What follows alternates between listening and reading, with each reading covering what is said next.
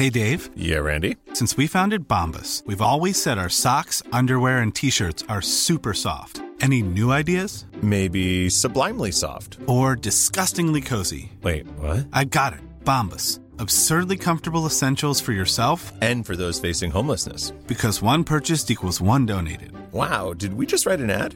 Yes. Bombas. Big comfort for everyone. Go to bombas.com/ACAST and use code ACAST for 20% off your first purchase. Many of us have those stubborn pounds that seem impossible to lose, no matter how good we eat or how hard we work out. My solution is Plush Care. Plush Care is a leading telehealth provider with doctors who are there for you day and night to partner with you in your weight loss journey. They can prescribe FDA-approved weight loss medications like Wegovy and Zepbound for those who qualify. Plus, they accept most insurance plans. To get started, visit plushcare.com/weightloss. That's plushcare.com/weightloss. Cool fact, a crocodile can't stick out its tongue. Also, you can get health insurance for a month or just under a year in some states. United Healthcare short-term insurance plans, underwritten by Golden Rule Insurance Company, offer flexible, budget-friendly coverage for you. Learn more at uh1.com. Veckans sponsor är Telia. Hos Telia samlar man mobil, bredband, IT-support, mobilväxel. Allt som gör företagande enkelt. Och det är just det här att samla allt på ett ställe, att ha någon att vända sig till när det inte fungerar. Det är Telia. Ett exempel på vad som inte är Telia, det är ju som när jag lyckas boka förmötet för en poddinspelning med Finansinspektionen till efter själva inspelningstillfället. Eller när jag härom året var liksom, fick för mig att jag skulle börja springa, så jag är liksom ute och springer och taggad, träffar en kompis som säger så här: du Jan, på måndag ska jag springa ett lopp. Och jag känner så här, ja men det låter inspirerande, så jag käkar pasta, jag byter om, tar mig ner till Malmö stadion för att göra en efteranmälan, står där i kön, och sen så när jag liksom anmäler mig så tittar de på mig och säger så här: du Jan, vårruset är bara till för kvinnor. Och det var, det var typiska situation som inte är Telia. Oavsett, ett stort tack till Telia som sponsrar, gör Rika Tillsammans möjligt, men framförallt tack till dig som lyssnar, följer och hänger med oss varje vecka. Det som händer i värsta fall är att du missar en uppgång, men du kommer garanterat inte göra det vanligaste misstaget av dem alla, att sälja på botten. Du lyssnar på Rika Tillsammans-podden som handlar om allt som är roligt med privatekonomi. I den här podden får du varje vecka ta del av konkreta tips, råd, verktyg och inspiration för att ta ditt sparande och din privatekonomi till nästa nivå på ett enkelt sätt. Vi som gör den här podden heter Jan och Caroline Bolmesson. Idag är det dags för avsnitt 75 och det handlar om gult ljus på börsen. Mm. Och, men du, kör du mot gult förresten? Ja, det gör jag. Tänkte så, det är en bra trafikljusmetafor. Men... ja, precis. Ja, men gör du? Ibland. Ibland, ja. Nej, men detta handlar om att jag brukar ju säga så att det går inte förutsäga framtiden eller det går inte förutsäga börsen. Men undertiteln på detta avsnittet är så här: det går inte förutsäga framtiden, men... ... Precis. Mm. För att jag tänkte att vi idag ska prata om lite det här, alltså jag är lite orolig för börsen just nu. Jag tror min observation eller min spaning är att många överskattar sin risktolerans, och idag kommer det också handla om att många överskattar den förväntade avkastningen som man får per år. Och sen så tänkte jag också att vi skulle prata om att hur går en krasch till? Ja. Egentligen. Och sen några tecken, alltså så här, som jag är så här, att ja, men det är gult ljus. Det är inte rött ljus på börsen eller på marknaden, men det är... grönt skulle innebära att det är bara att handla liksom. Det är bara att köra, alltså allt är som vanligt, helt enkelt, ja. Och ja, vi kommer att prata om några konkreta tips, och jag tror att det handlar om att minska aktieexponeringen, att kanske börja kolla över sin ekonomi, öka amorteringen eller öka sparandet, kontum, insättningsgaranti etc. Och vi kommer också prata om ett annat tips som vi redan har gett till de som följer oss på Patreon, det vill säga de som har det här att de bjuder oss på liksom en fika, inte bokstavligt talat, men det är så här, man kan sponsra. Man kan sponsra med 25 kronor eller någonting. Ja, precis. Så där har vi redan läckt det för ett tag sedan, men vi kommer lägga till 5% guld i både nybörjarportföljen, global och barnportföljen, för jag tror att det kommer öka avkastningen i den lite. Och överkursdiskussionen idag kommer att vara lite med en korg med hedgefonder helt enkelt. Så att nu kommer din favorit, Karo. Ja, vad är det då? Den exekutiva sammanfattningen. Ja.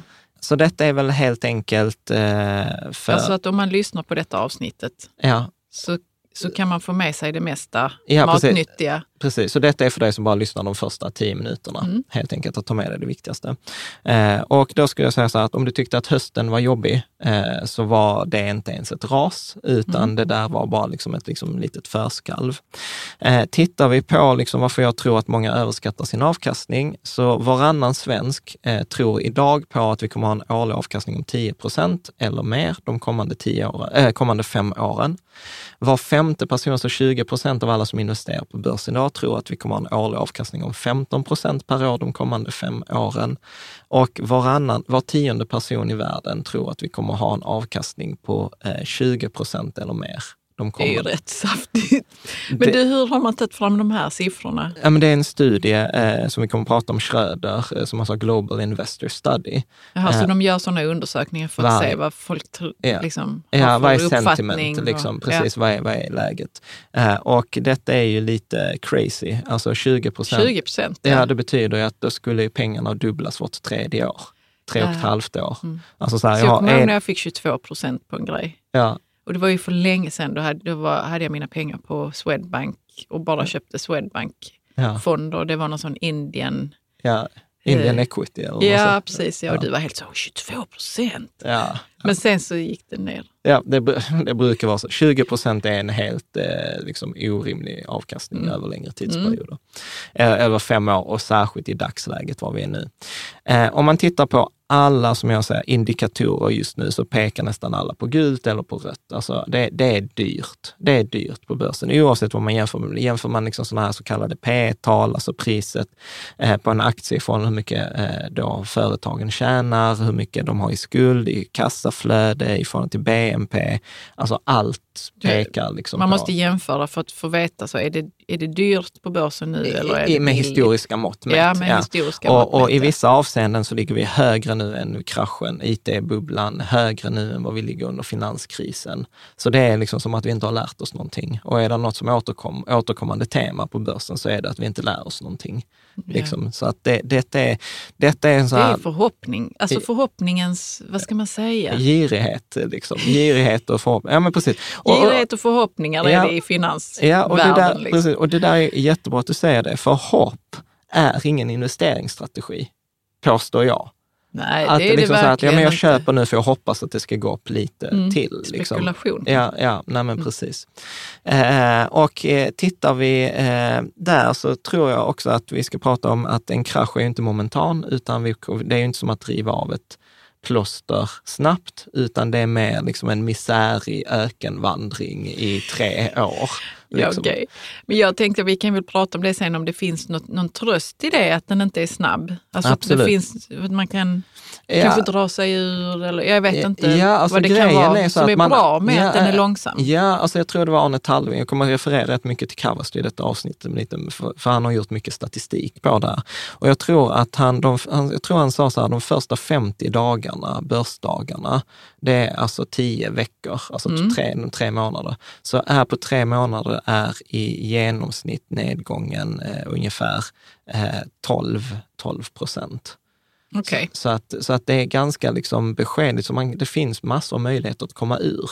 Det är inte den där kraschen på 22% på en dag, alltså som vi gärna kommer ihåg. Nej. Så att återigen, jag skulle säga så här, att en börskrasch, det är att vi kommer gå ner -50%, -60% om man har en ren 100% aktieportfölj under en 2-3-årsperiod. Det är det som är historiskt skolboksexemplet.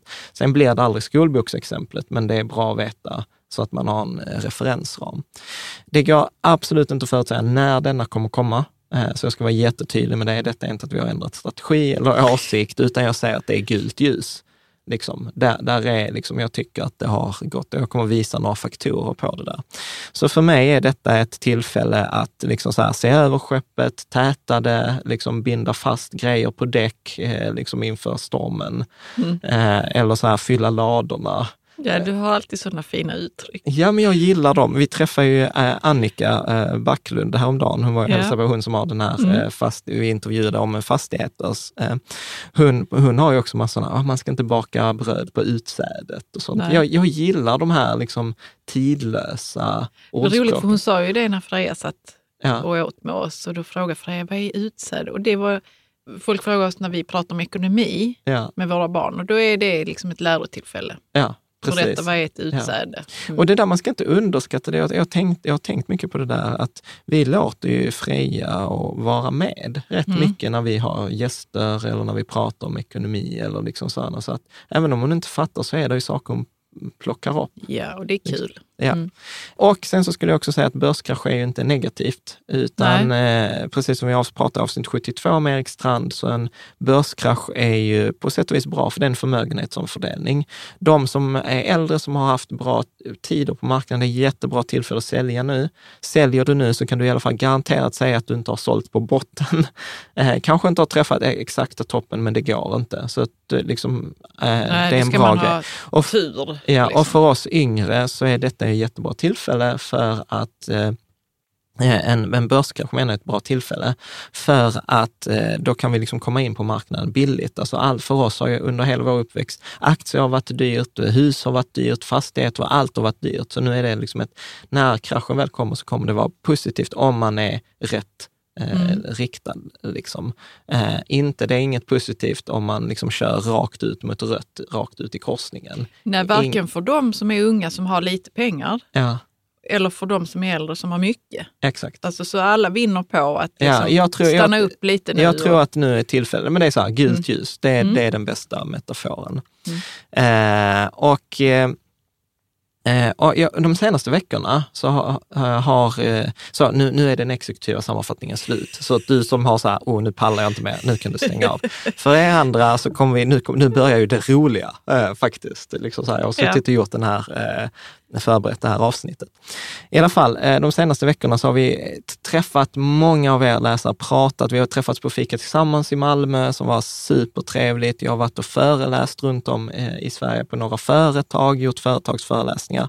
Och det är helt fantastiskt för man blir inbjuden till ett företag och pratar om ekonomi i liksom 1,5-2 timmar. Och så är hälften av er följare är där i publiken. Ja, det var jättekul. Mm. Så tack John också för inbjudan till ditt företag. Och när jag har pratat då med många av er så har jag några reflektioner faktiskt. Och jag tänkte alldeles strax ta de reflektionerna. Jag vill bara kort ge ett tips. Vi kommer ju köra detta med fika tillsammans, workshopen som vi har planerat för nästa år. Verkar vara så här superpoppig, så ser lite överraskad över att det är sånt intresse. Så men vi kommer att köra på lite olika ställen. Vi kommer köra i Malmö, Stockholm och Göteborg. Vi kommer ha gäster på dem och man kan läsa mer då på rikatillsammans.se/fika tillsammans eller då rikatillsammans.se/workshop. Så kan man läsa mer om det. Men där är liksom hälften av platserna redan tagna, vilket är helt crazy för mig så här, det är tillfället typ i februari eller mars nästa år. Så att, det är jättekul. Bra. Så att jag tänker också att vi kör igång. Vi har ju också haft en paus här en vecka på ett avsnitt för att det blossade upp en Twitterstorm med oss angående vårt samarbete med Better Globe, vilket jag var lite fascinerad över eftersom det inte var någonting nytt. Men det gjorde ändå att vi behövde skjuta på ett avsnitt och hamnade en vecka efter. Så att jag beklagar det, men nu är vi tillbaka i full fart. Vi är tillbaka fart, som vanligt. Som vanligt, ja. Mm. Så att om vi då utgår från är det här att jag har träffat många av er på sistone, så skulle jag säga så här att om jag ska generalisera grovt, så att vi som har pratat nu när vi har träffat, ta inte detta som någon personlig kritik, utan det är flera, liksom många jag har pratat med. Och då skulle jag säga så här, många överskattar sin risktolerans. Mm. Vad menar du egentligen med det? Alltså risktolerans, är det... Att man tror att man kan klara en större risk än vad man tror. Alltså, man har aktier Och det blir ett ras om man tänker... Jag klarar ett ras på 15% utan problem. Innan raset så tänker man att jag klarar ett ras. Eller, eller man tänker kanske inte ens på raset. Nej, men, man inser så här, men det är en risk med aktier och så här. Men man är inte förhoppningsvis tänker man att det är precis. Risk. Och så är man inte känslomässigt engagerad i det. Och det är väl min upplevelse. Så brukar jag fråga så här, har du upplevt IT-bubblan? Och då säger 2001, 2002 där. De flesta säger nej, då brukar jag fråga, har du upplevt finanskrisen? Nej, utan jag började spara 2013 eller jag började spara 2015. Och det är inget fel att börja spara 2013 när man sparar. Det är som kineserna säger, bästa tillfället att börja spara var för 20 år sedan. Eller de säger inte spara, de säger bästa tillfället att plantera ett träd var för 20 år sedan. Näst bästa är idag. Men man behöver då vara medveten om att man är nybörjare och att det svänger och att kanske lyssna på som har varit med ett tag, att det gör väldigt, väldigt ont och det är väldigt känslomässigt jobbigt. Några av er upplevde ju detta redan i oktober när det då föll med 11, ner. Jag tror det var 11%. Och det var ju inte ens ett ras. Liksom. Så att jag tror att många har för hög risk i sin portfölj och man tror att man kommer att klara den. Extremt många har också för höga förväntningar på avkastning. Jag kommer strax prata om det med studien, men man tror att börsen eller sin portfölj, sitt sparande kommer ge en bättre avkastning än vad det kommer ge. Många portföljer är felallokerade. De flesta, många har pratat med 100% aktier och jag är så här helt, det kan jag säga rakt, att ha 100% aktier just nu som liksom det enda sparandet man har, det är crazy. Alltså det är på gränsen till dumhet. Sen säger jag inte att man kan ha den aktiva delen av sin portfölj kan man ha 100% aktier. Men man måste ha buffert, du måste ha en mellanriskhink, du måste ha liksom en passiv hink. Och, för att inte bli av med en stor del av sina pengar som man har. Alltså tänk hur lång tid har det tagit att spara ihop det här eller jobba ihop det. Ja, precis. Och det är roligt till och med liksom så här, när vi hade den här fiket tillsammans i Malmö så fick ju du kritik när, liksom, att du hade räntefond. Jag hade 100% aktier. Ja, det var på gränsen till mansplaining. Det var mansplaining. Ja. Men vi gillar ju inte den typen av risk.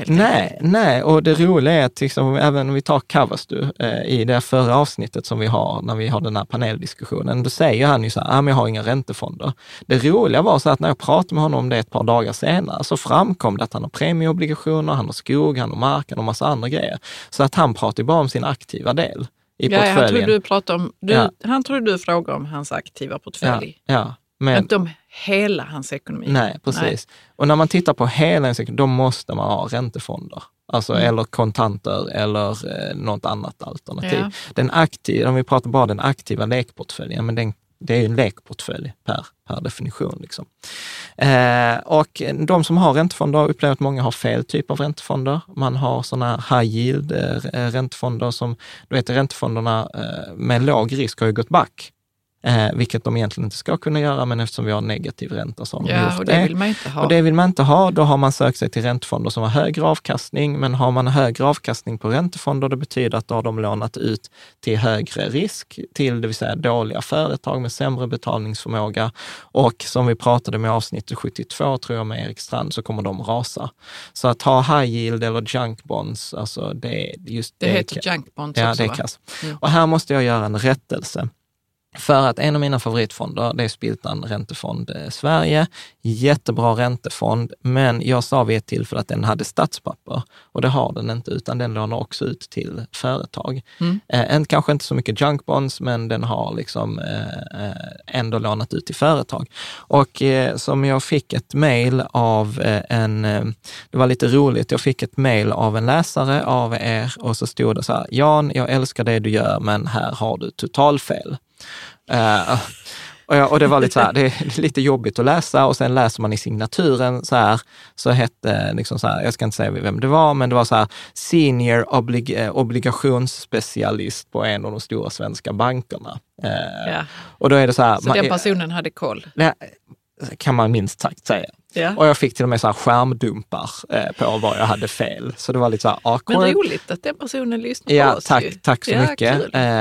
Och han pekade ju då på att titta så här, okej, där är Spiltan. Han sa så här, jag älskar Spiltan Räntefond. De är ett fantastiskt bolag, en fantastisk fond. Men de har några problem. Och det är att de är jättestora. De har över 30 miljarder i förvaltat kapital. Jättemycket pengar. Och han säger, i en kris så kan det bli svårt att komma ut genom dörren när man är liksom så det är chock. Så många som ska ut liksom, samtidigt. Ja. Så att han var så här, nej, alltså det är en jättebra fond, men det är inte en lågrisk fond, räntefond på det sättet. Så att jag vill bara vara så här tydlig med det där. Så att, därför kommer jag i detta avsnittet prata mer nästan om kontanter eller låst bankkonto som ett alternativ snarare än till räntefonderna. Mm. Det är inget fel att kontanter är en giltig position i ens portfölj. Faktiskt. Nej, för det tänker man så att de pengarna gills inte. Nej. Och de jobbar ju inte. Nej. Liksom. Och då kan jag säga så här, kontanter, alltså om vi bortser från inflationen, då så är kontanter det enda stället där du garanterat inte förlorar pengar. Under ett... I en portfölj. Ja, okej. Okay. Ja. Ja, för jag tänker på inflationen. Ja, men jag sa bortsett från inflationen. Sorry. Ja, ja. Skönt att du börjar tänka så här inflation. Jag har lärt mig någonting nu efter 50 avsnitt. Ja, men det är bra. Men du får fortsätta hålla liksom, läsarnas eller lyssnarnas flagga högt. Ja, för att du vet, mycket klart. Av den feedbacken som jag får från här, och när du inte är med så, ja, och du måste hälsa Caroline för hon ställer alltid bra frågor. Ja, så tack så mycket. Så att ställa dem. Bra, och sen så upplever jag att många blandar ihop det här med att tjäna pengar, alltså på sitt sparande, och ha sparande som hobby. Faktiskt. Att man behöver liksom se att det är inte riktigt samma sak. Precis som med de flesta hobbys så är det inget man tjänar pengar på, utan en hobby är ju en hobby. Och därför säger jag att hobbysparandet bör ske i den aktiva portföljen, men ens bas bör vara trygg på något sätt. Helt enkelt då. Så att om vi tar detta med risktolerans så tänker jag att vi ska ta ett litet exempel. Och du ska få vara... Du kommer vara sådär guinea pig nu. Precis, och precis. Du får vara min så här försöksperson. Så att, nej men så här, låt oss utgå från att säg att du skulle ha ett pensionssparande. Eller du har din portfölj. Ja. I den här portföljen så har du 380 000 kronor. Bara som exempel. Trevligt. Väldigt specifikt, men jag har en anledning till varför det är just 380 000. Man kan göra det på 100. Vi skulle kunna göra det på 100 också. Vi säger att det är enklare att räkna på 100. Faktiskt. Okej, det var ju synd. Du vill ha det. Nej, men vi tar vilket som. Vi tar 100 000. Så säg att du har 100 000 i din portfölj. Ja. Och du som lyssnar eller tittar på det här, tänk verkligen så här. Liksom, ta en paus i poddavsnittet eller i videon. Logga in på ditt Avanza eller Nordnet. Kolla hur mycket pengar är där totalt just nu. Okej? Så gör det nu, så väntar vi i typ 3 sekunder. Så. Och sen så gör vi så här att föreställ dig att du förlorar halva beloppet. Rakt upp och ner liksom. Mm. Ja, så att om du hade 100 000 så har du nu 50. Ja. Hur känns det? Ja, det var som ett hugg i magen. Ja. Det är roligt, du är faktiskt så duktig på att källa in. Jag bara så. Men så i alla fall så går det nu ett litet tag och sen loggar du in igen. Och nu har du förlorat ytterligare halva beloppet. Men det, alltså... Ja. Så att då känns ju, alltså jag känner mig resignerad. Ja, och hur är det för dig som lyssnar eller tittar? Så du har gått in på ditt, minst nu vad du har på ditt Avanza eller Nordnet-konto, du har förlorat halva. Sen har du förlorat ytterligare en halva, så nu är vi nere på 25. Det känns som att du har något 25. Kvar nästan. Ja, nej men precis. Alltså 25 000, det är ändå pengar. Men det känns ändå som att jag inte har något kvar, att jag behöver inte bry mig. Nej, precis. Och sen så gör vi helt enkelt så att vi halverade ytterligare en gång. Okay. En tredje gång. Så vi har 3 halveringar. Ja, så jag vet inte om det. Jag har inte varit inne på kontot på ett tag. Ja, nej, men sannolikt, eller hur? Så då har vi gått från 100 till 50, från 50 till 25, från 25 till 12,5. Yeah. Och vi är fortfarande inte klara. Nähe. Men nu behöver du inte halvera, nu behöver du bara ta bort 15%. Okay. Så 12,5, ja, då är det typ 10 000. 10 000. Ja. Så att du har liksom förlorat 90% av dina pengar här. Och skulle du säga att detta är realistiskt eller är detta liksom bara påhitt? Nej, jag tror inte detta kan hända. Ja. Alltså det låter helt sjukt. Alltså jag tror inte det kan hända. Ja. Och så tror jag att de flesta av oss skulle resonera. Alltså så här förlorar 90% av sina pengar, precis som du säger. Så liksom, vad fan har man då i portföljen? Ja, precis. Och grejen är att detta är faktiskt inte påhittat, utan detta är vad som hände mellan 1929 och 1932. Liksom okej, okay, är det den stora depressionen? Ja, precis. Så då stod börsen Dow Jones stod då på 381 i index, alltså det amerikanska indexet när man räknade ihop alla aktier, 381, 3 september 1929, 8 juli 1932, alltså 3 år senare, då var vi nere på 40,5. Så man hade alltså förlorat 3 halveringar och 15%. Man gick från 381 till 40. Så det var därför jag egentligen började på 381 000. För hade du haft 381 000 så hade du haft 40 kvar. Och här vill jag rikta tack till Arne Talving, Carvast, för det var du som gjorde mig uppmärksam på att detta har hänt tidigare. Ja, detta, precis. Sen har jag googlat sifferserien och så här. Men detta har alltså hänt. Nu tror jag inte att nästa krasch kommer att vara 90%, men 50-60% är inga problem. Yeah. Vad tänker du? Men jag tycker det är lite så scary med, alltså det är klart det är jobbigt att bli av med så mycket pengar. Jag tror också att känslomässigt så kan man nog bli väldigt resignerad över sitt sparande eller ekonomi i lag liksom. Ja. Men sen så tänker jag också på just den tidsperioden om man jämför med nu 1929 där, alltså att var det liksom delar av det här med vad som hände i ekonomin som liksom satte igång lite mer också kring det där politiska som hände speciellt i Europa. Alltså, jag kan inte historien så bra. Nej, men ofta är det ju samma sak som händer. Alltså det är som en av de grejerna som skrämmer i de här faktorerna, det är ju att jag har ju en liten husgud och han heter ju Ray Dalio från Bridgewater. Mm. En hedgefondsförvaltare. Ja, en av de bästa. Han liksom så här förutsåg finanskrisen 2008, förutsåg han 6 år i förväg. När alla förlorade massor av pengar tjänade han 10% i sin fond. Och alla hans sparare. Det är han som pratar mycket om den här allvädersportföljen, Rika Tillsammans-portföljen som vi har byggt. Och så vidare. Och han har ju liksom så här 1000 anställda som bara gör research. Och han har då nu publicerat en bok gratis som heter Principles for Navigating the Big Debt Crisis, där han går igenom typ alla de här kriserna som vi har haft genom historien, allt från romarriket till liksom finanskrisen. Okay. Och då har han verkligen eget jobb. Ja, och han har liksom återupplevt dem och liksom, och han satt sina pengar i relation till jag hade haft och så här mycket och förlorat. Precis, och han säger liksom det han ville bygga upp var den här känslan liksom för en arketypisk liksom, han pratar mycket om de här skuldcyklerna. Hur ser en krasch ut? Hur liksom så här, istället för att se massa olika händelser så vill han se vad är liksom det gemensamma temat. Men det är väl många som har gjort det innan honom, eller? Inte på den nivån skulle jag säga. Det finns ju några andra författare. Jag läser en annan bok på ämnet nu, men jag tycker ju detta är klurigt och vad han har släppt då, det är ju liksom, han är så här, jag är rädd för den här skuldkrisen. Han säger, han har släppt boken gratis. Gratis, ja. Varför? För att han vill så många som möjligt ska läsa den. För han är så här, detta kommer gå åt helvete. Och den riktar sig inte till småsparare, den riktar sig till politiker, den riktar sig till centralbanker etc. Det är liksom ganska kaxigt när man liksom skriver. Ja. Har du kollat igenom den? Jag har läst igenom den. Jag tycker den är jättejobbig att läsa. Jag rekommenderar som överkurs. Så jobbig på vilket sätt? Men jobbig, första delen är jätteintressant. Så introduktionen är superspännande. De första 25 sidorna, de kan man läsa. Det är så här. Men sen har han ju gjort liksom case study på 48 börskrascher. Mer eller mindre. Ja. Och så går han igenom, och du vet, och där är 15 grafer på varje så här och så gemensamt. Men skitsamma, kanske vi kommer göra ett avsnitt. Jag har pratat med Erik Strand om att vi ska göra ett avsnitt kring just den här boken. Yeah. Men jag tror att vi behöver någon som är lite bättre än vad vi är på att förklara det. Men i alla fall, han pekar på att detta är inget nytt, detta återkommer genom historien och nu är det snart dags igen. Och det är en av de sakerna som jag tänker, varför jag säger att det är gult ljus nu. Yeah. Liksom. Om vi tittar då på historiskt så har jag sammanställt lite så här olika maxförluster. Så hur mycket liksom kan ett tillgångsslag eller sånt falla? Och tittar man på en enskild aktie, på en enskild fond eller en enskild investering, så har den med historiska maximala förlusten i en enskild aktie, en enskild fond eller en enskild investering varit 100%. Yeah. Alltså att man kan förlora allt.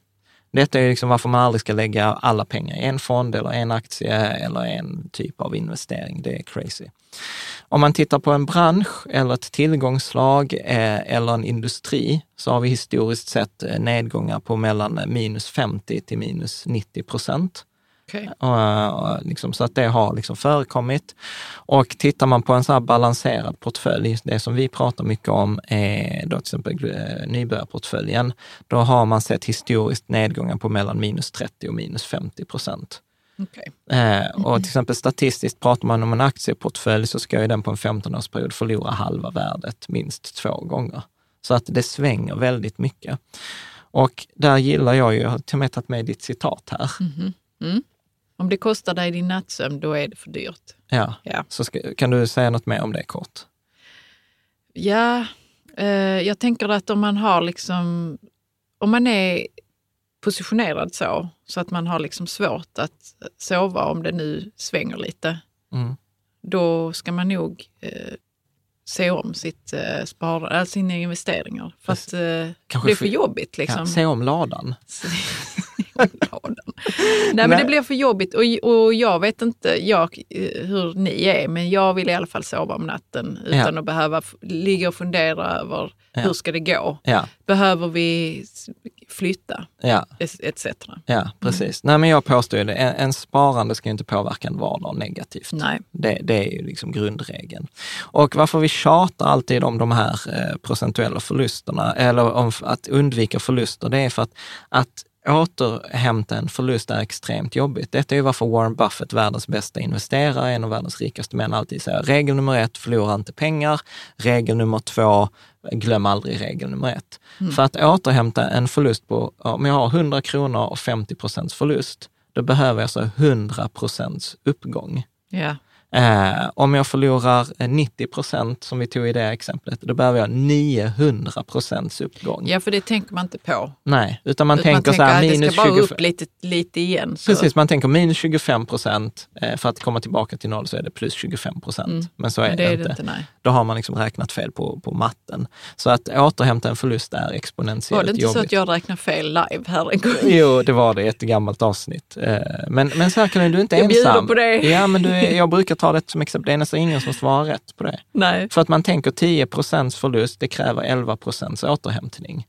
När man gör inte matten automatiskt utan man vill bara svara snabbt, och det är väl inte så himla komplicerat. Nej, och vi har ju sett nedgångar, alltså till exempel mellan 2000 och 2003 på svenska börsen hade vi en nedgång på minus 62%. Mellan 2007 och 2008 hade vi en nedgång på svenska börsen på 42%.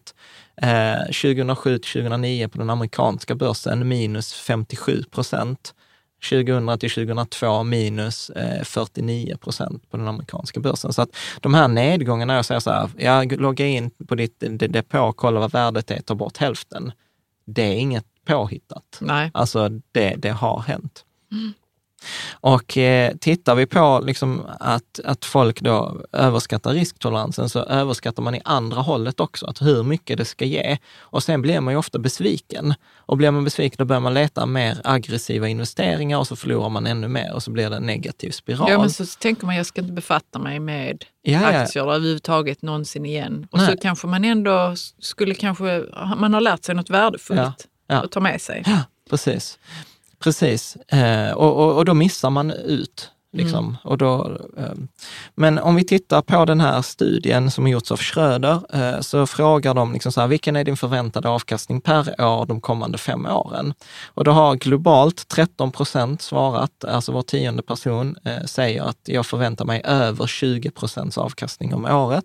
37%, alltså 4 av 10 personer, säger att de förväntar sig mellan 10 och 20% avkastning om året. 3 och 4, då 34% förväntar sig mellan 5 och 9% om året, och var 10:e förväntar sig bara under 4% avkastning eller förlust. Så detta är globalt. Om vi tittar på svenskar så är vi lite bättre, men inte jättemycket bättre. Verkligen en normal fördelning detta. Ja, 8% av oss svenskar, så nästan var 10:e person förväntar sig en avkastning på över 20%. Men det som är lite illa här är att vi är 39%, alltså 4 av 10 förväntar sig en avkastning på 10, mellan 10 och 20% om året. Lägger vi till de där 8%, då har vi nästan att hälften av alla svenska investerare förväntar sig en avkastning över 10% om året. Det är 28%, var tredje person ligger på 5-9% i förväntningar per år och exakt samma som de andra, ungefär 8% förväntar sig en lägre. Och då kan man fråga sig så här, vad är rätt svar på detta? Jo, det ligger ju på mellan 5-9%. Mm. Så att liksom hälften av alla som investerar har felaktiga förväntningar, påstår jag. Alltså det är ju förhoppningar väl? Ja, alltså när de här Schröder frågade liksom professionella investerare, alltså fondförvaltare och sånt, så sa de flesta 5. Mm. Att de förväntade sig 5% om året i genomsnitt de kommande 5 åren. Mm. Så att du vet, 20% om året, värst var de i Indonesien. 39% om året förväntade de sig de kommande 5 åren. 39% om året. Det är dubbla pengarna varannat. Men vad det, alltså, frågar man vanliga människor eller människor som sparar pengar? Ja, som sparar sina pengar. Och så investerar dem. Ja, precis. Mm. Lite crazy. Så historiska tumregler, jag brukar säga så här, aktier, så att man får en reality check, aktier mellan 7-8% om året. En tillgångsallokerad portfölj, alltså till exempel nybörjarportföljen, får ungefär 5-7% om året. Enskilda tillgångsslag, alltså liksom bostäder, alltså fastigheter, guld, räntefonder etc. Ungefär 3-4% om året. Och jag har en annan sån här favorit som faktiskt jag inte har pratat så mycket om i podden. Som heter, kan det vara? Meb Faber heter han, amerikansk sån här författare och fondförvaltare. Heter han Meb? Ja.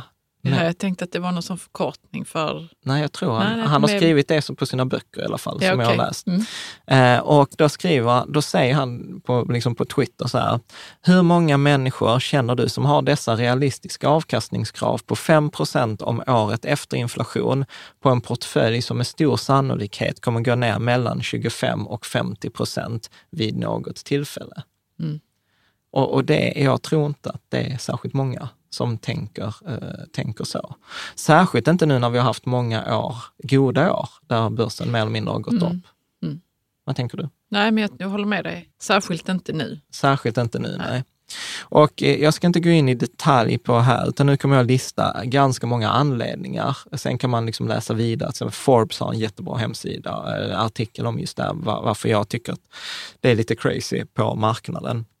Och, så du menar att Forbes har också liksom, jag hängde inte med riktigt. De har gjort en jättebra tidningsartikel där de visar grafer och sånt, och jag tänkte först att jag skulle visa så här 25 grafer på varför det liksom är gult ljus, men sen insåg jag så här, nej, det är varken kul. Kanske kommer bli arg. Ja, men precis, och sen framförallt så är det inte kul för de som lyssnar på podden. Liksom. Men jag skulle säga så här, till exempel den amerikanska börsen, konstant uppgång, tror jag, över 300% sedan 2009. Yeah. Så den här tjurmarknaden, många säger tjuren är gammal. Alltså, vi har haft är det man säger? Ja, precis. The bull is old. Ja, precis. Att det har gått länge. Yeah. Vi har haft en lång uppgång. I Sverige hade vi en liten korrektion 2015, men vi har också haft uppgång sedan 2008-2009. Ingen med egna pengar i marknaden just nu säger att det är billigt. Nej. Ingen. Alla säger att det är svårt att hitta placeringar, börsen är det enda alternativet, men det är ingen som säger att det är billigt. De enda som gör köprekar nu och sånt, det är ju analytiker eller tidningar, alltså folk som inte har sina egna pengar i marknaden. Och har man inte sina egna pengar i marknaden, så har jag inte så stor respekt för ens råd faktiskt. Många kända investerare ligger utanför marknaden. Warren Buffett, han har 110 miljarder US-dollar utanför aktiemarknaden. Alltså det är så här, det går knappt före sig. Han har dratt liksom från... Ja, han har inte köpt någonting, han säger så här, går inte att hitta... Vad har han pengarna då? På typ kontot och i korta räntefonder. Okej. Alltså det ska 110 miljarder USA. Det är 1000... Det känns som han förlorar pengar just nu på att tänka att det är gult ljus på börsen. Ja. Han gjorde så under IT-bubblan också. Mm. Och så här, skrattar bäst som skrattar sist. Liksom. Det är 1000 miljarder kronor som han har utanför. Mm. Jag kommer ihåg för några år sedan när jag gick i skolan, då kommer jag ihåg att de sa att svenska statsbudgeten, vad det kostar att driva hela landet Sverige i ett år, är 1000 miljarder. Så han har liksom hela Sveriges statsbudget som det var för massa år sedan utanför. Och så väntar på att han... ska gå in. liksom. Många andra gör det också. Priset är dyrt på aktier och på börsmarknaden oavsett nästan vilket mått man använder. Vanliga är ju till exempel så här PE-tal eller PS-tal eller PB-tal, eller om man tittar på pris i förhållande till kassaflöde, pris i förhållande till BNP. Alltså, så här, varenda graf är så här bubble liksom territory.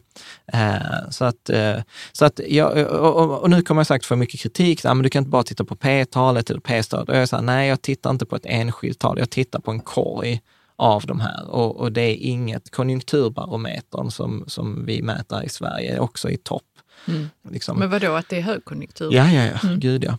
Låg arbetslöshet, bra löner, det är toppen just nu. Men det är alltid som roligast liksom, innan det tar slut. Typ. Men du, apropå en annan grej. Ja. Jo, jag tänkte, vad gör nu Warren Buffett när han väntar på att få gå in på marknaden? Jo, han festar med Jennifer Lopez. Såg jag på hennes Instagram. Det är ändå så roligt. Hur känner de varandra? Men de gör det. Okej. I didn't see this one coming. Nej, det gjorde du inte, va? Det kan jag verkligen... Tar vi nästa slide? Ja, precis. Eller nästa punkt, ja. Skuldsättningen är jättehög. I Sverige har vi bostadsbubblan, pratar vi om hög skuldsättning på hushållen. Arbetslösheten är låg. Räntefonder har fått stryk. Guld har fått stryk. Alla hatar ju guld just nu. Ja. Det brukar också vara ett sånt tecken. Många saker pekar på att vi är i slutet av den här kreditcykeln. Ray Dalio säger att vi är, liksom så här, vi är i sluttampen. Räntorna kommer sannolikt gå upp. Går räntorna upp kommer aktierna gå ner. Många aktier har höga värderingar på grund av engångseffekter. Att skatter har sänkts, valutan har gått upp. Det är inte för att de producerar mer eller säljer för högre pris, utan det är engångseffekter. Och men jag rekommenderar att jag kommer lägga ut en länk till den här Forbes-artikeln. Och vad heter den, sa du? Disaster is inevitable. Alltså, det kommer bli kaos. Det är en sån här grej. Så att, och jag lägger inte så mycket vikt vid enskilda grejer, utan jag försöker se mönstret. Och Arne Talving, då Carvast, som jag har pratat om en del i detta avsnitt, jag tycker att han är en av de bästa marknadstradersarna vi har i Sverige. Och han har också gått ut 100% nästan ur börsen. Och det gjorde han då den 15:e, och vi spelar in detta den 16:e november. Så att det är, som sagt, sammanvägt så är det svårt, skulle jag säga. Och om jag har pratat med, liksom folk i finansbranschen som jag känner och har mycket förtroende för, så säger de flesta så här: nej, jag tror inte riktigt på en nedgång just nu. Börsen brukar ha styrka under den här perioden, under hösten och vintern fram till ungefär april. Så att, och just nu så är vi också i nedre delen av en trendkanal, så jag tror att vi kommer gå upp på kort sikt, att vi kommer kanske till och med sen, alltså skolboksexemplet skulle vara en skarp uppgång fram till april och sen därefter något spektakulärt nedåt, kraschaktigt. Det låter också osannolikt. Väl? Ja, precis. Eller? Och det händer ju aldrig, liksom skolboksexempel, men det är vad som brukar hända. En annan person säger så här: det är ingen fara för det just nu. Börsen kommer sannolikt mycket väl gå upp de kommande 6 månaderna, kan mycket väl gå upp ända upp till 24 månader. Vi vet liksom inte när. Och jag grundar det på att vi inte har sett någon euforifas. Vi har inte sett den där hetsen liksom som alltid föregår en börskrasch. Vad tänker du? Får jag bara fråga, vem är det som står för hetsen? Om nu småsparare och media. Liksom. Ja, okej. Det är mycket. Och sen dras ju de här proffsen med. Liksom, för att de säger att det är läge? Ja, nej, för att småspararna ställer ju krav. Alltså, de kan ju inte, alltså det är ju jättejobbigt att stå utanför, för då underpresterar du mot index och du får inte avvika för mycket för index, för då har du inga pengar i fonden nästa år. Så det blir liksom en självuppfyllande profetia. Det är ju därför det är sån fördel för till exempel Buffett eller för liksom andra som kan välja att stå utanför.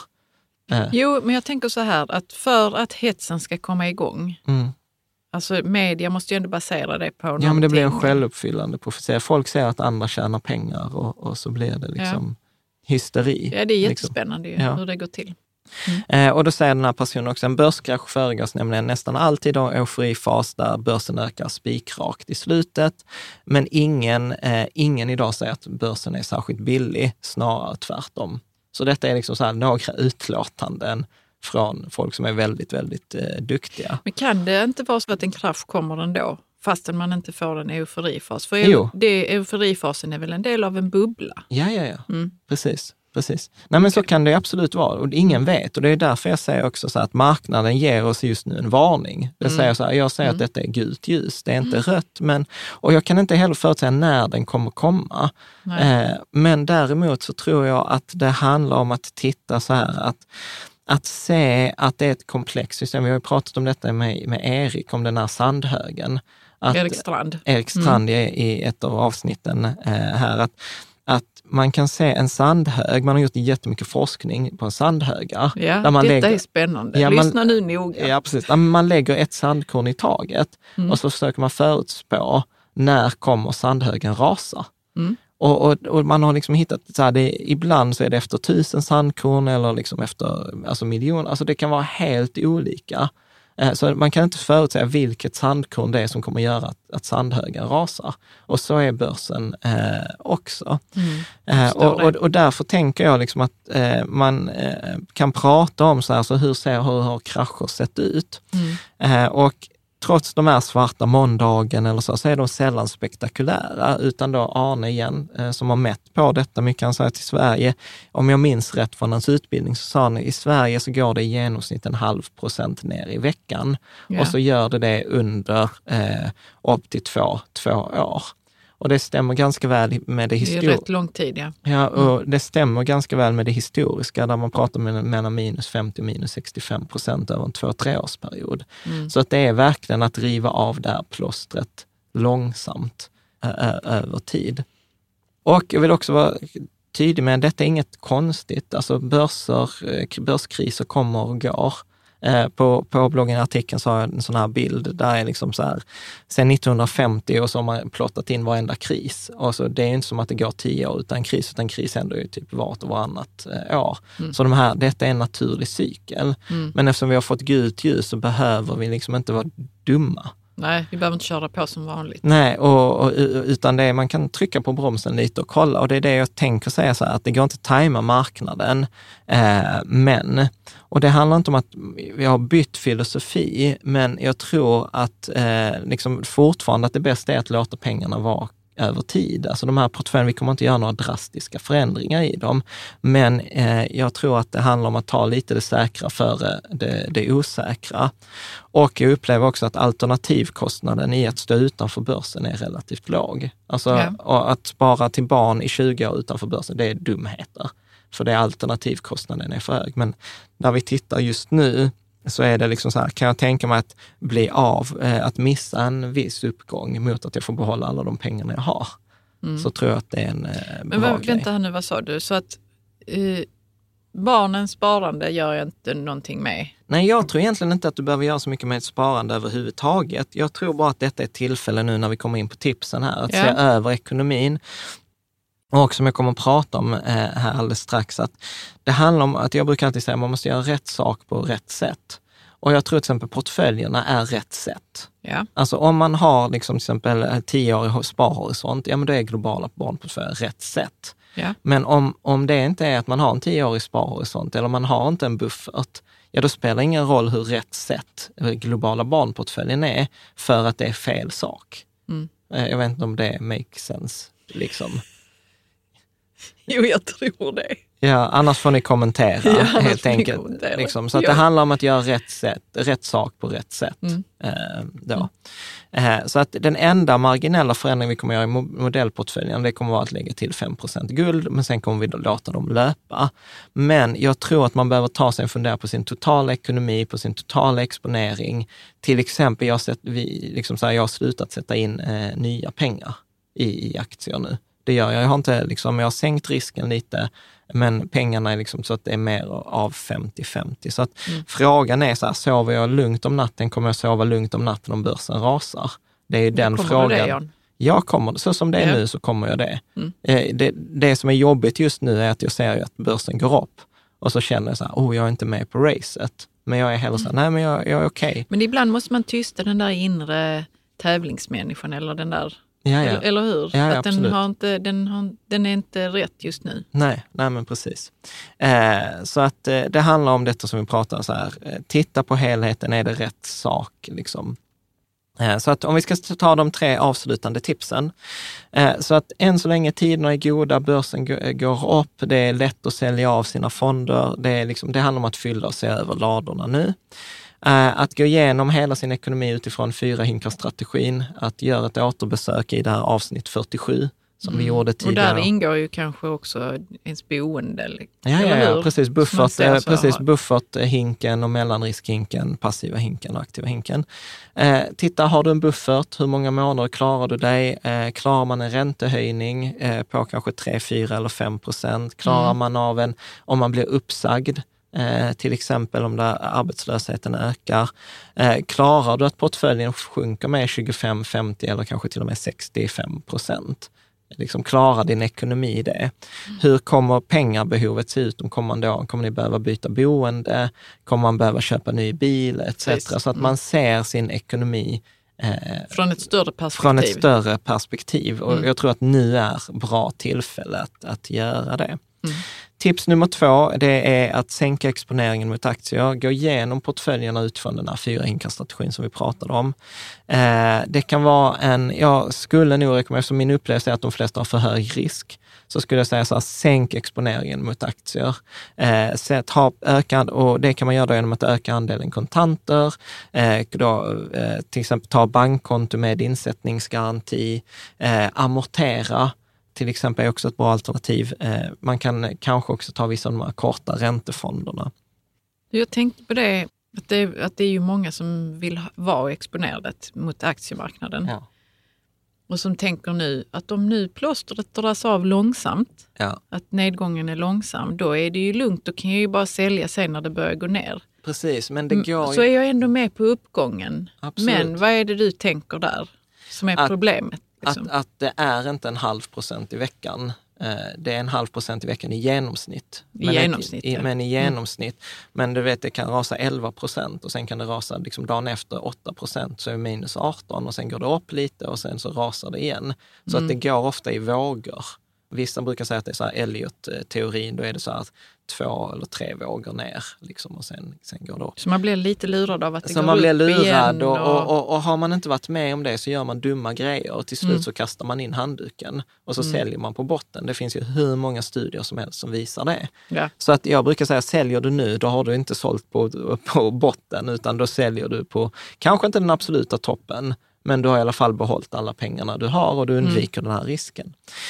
Jag vill bara säga en kort om amortering. Kan vara bra eller dåligt. Jag liksom välar mycket i det där själv. Vi har ju till exempel pengar vid sidan nu som vi kan använda för att amortera. Problemet är ju att om det då den här krisen kommer, så kan det vara svårare för banklån. Så att liksom, om man liksom stoppar in pengarna i huset och man blir arbetslös, så kommer banken kanske inte låna ut de pengarna de lånar ut till en just nu. Ja, så du menar att man skulle behövt de pengarna om man skulle sen blivit arbetslös eller om man vill köpa aktier senare eller något sånt.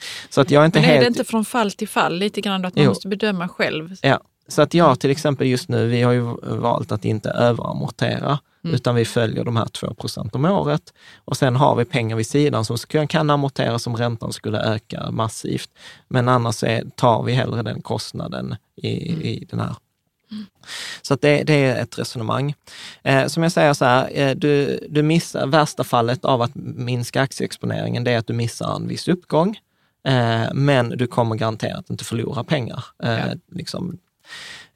Så att vad vi har gjort, vi börjar ju sänka risken i sparandet, vi sätter inte in så mycket nya pengar och vi kommer då lägga guld i då nybörjarportföljen och i globala barnportföljen. Och detta har vi pratat om i avsnitt 51. Vi har pratat om det i avsnitt 68. Och anledningen är att historiskt sett så har guld varit väldigt bra när aktier då faller i värde eller när då räntan ökar eller när inflationen ökar. Så då är liksom guld ett bra skydd. Och portföljerna blir också lite bättre med guld liksom som helhet. Så att 5% guld kommer det bli.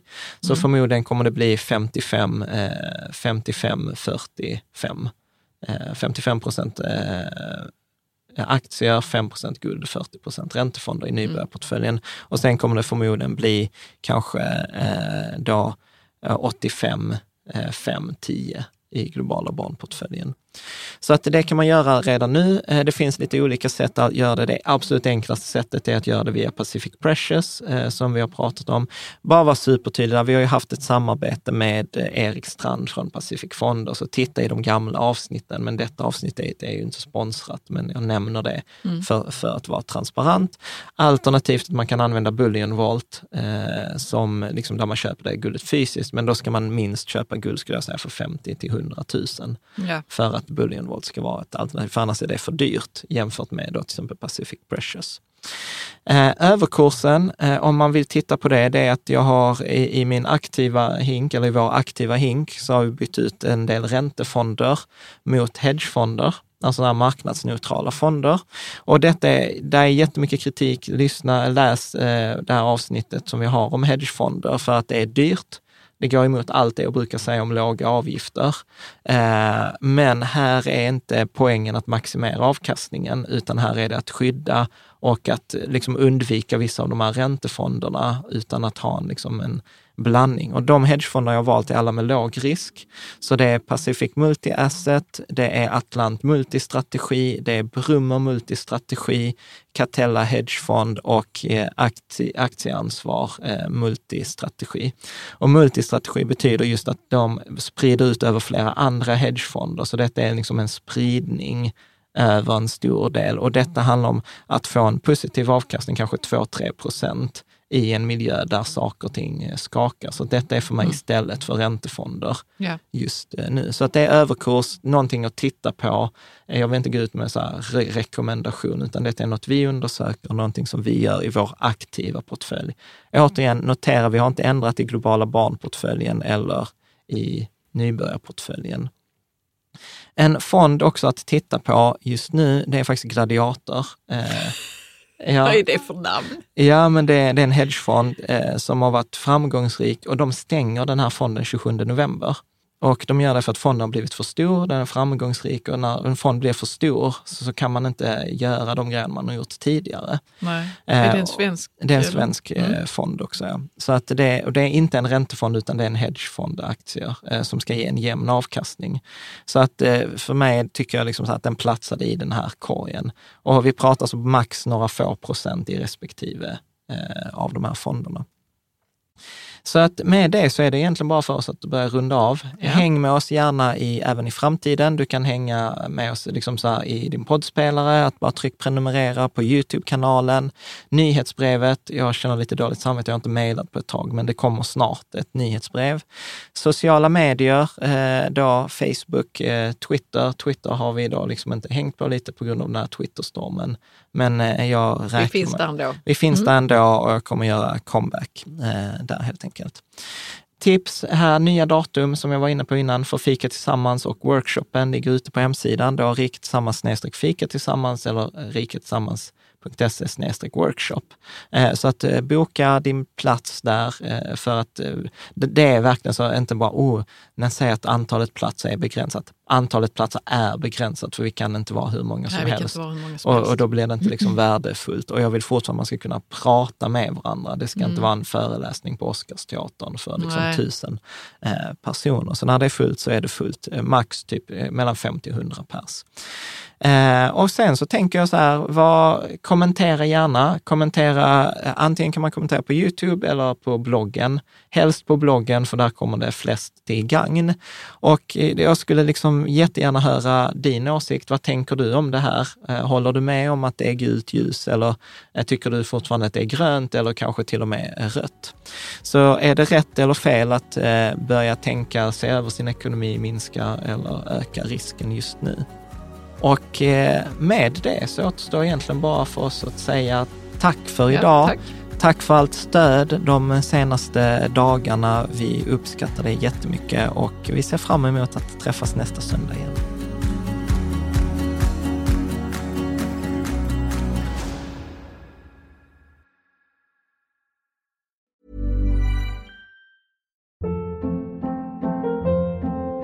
Hold up. What was that? Boring. No flavor. That was as bad as those leftovers you ate all week. Keke Palmer here. And it's time to say hello to something fresh and guilt-free. Hello Fresh. Jazz up dinner with pecan-crusted chicken or garlic butter shrimp scampi. Now that's music to my mouth. Hello Fresh. Let's get this dinner party started. Discover all the delicious possibilities at HelloFresh.com.